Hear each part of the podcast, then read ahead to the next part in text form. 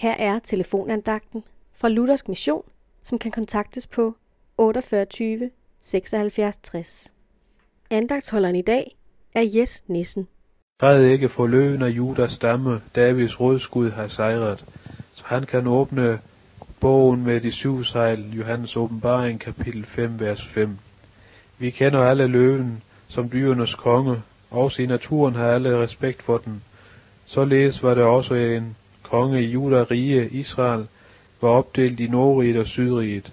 Sydriget blev benævnt med Judas stamme.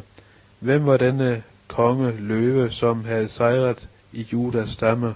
Kongen løven var mennesket Jesus Kristus. Han måtte kæmpe en hård kamp i at give sit liv som offer for menneskeheden.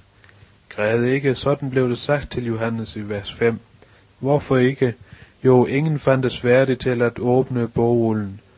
Og så alligevel var der en, der fandtes værdig. Jesus var værdig. Ja, Jesus er den eneste vej til Gud i himlen.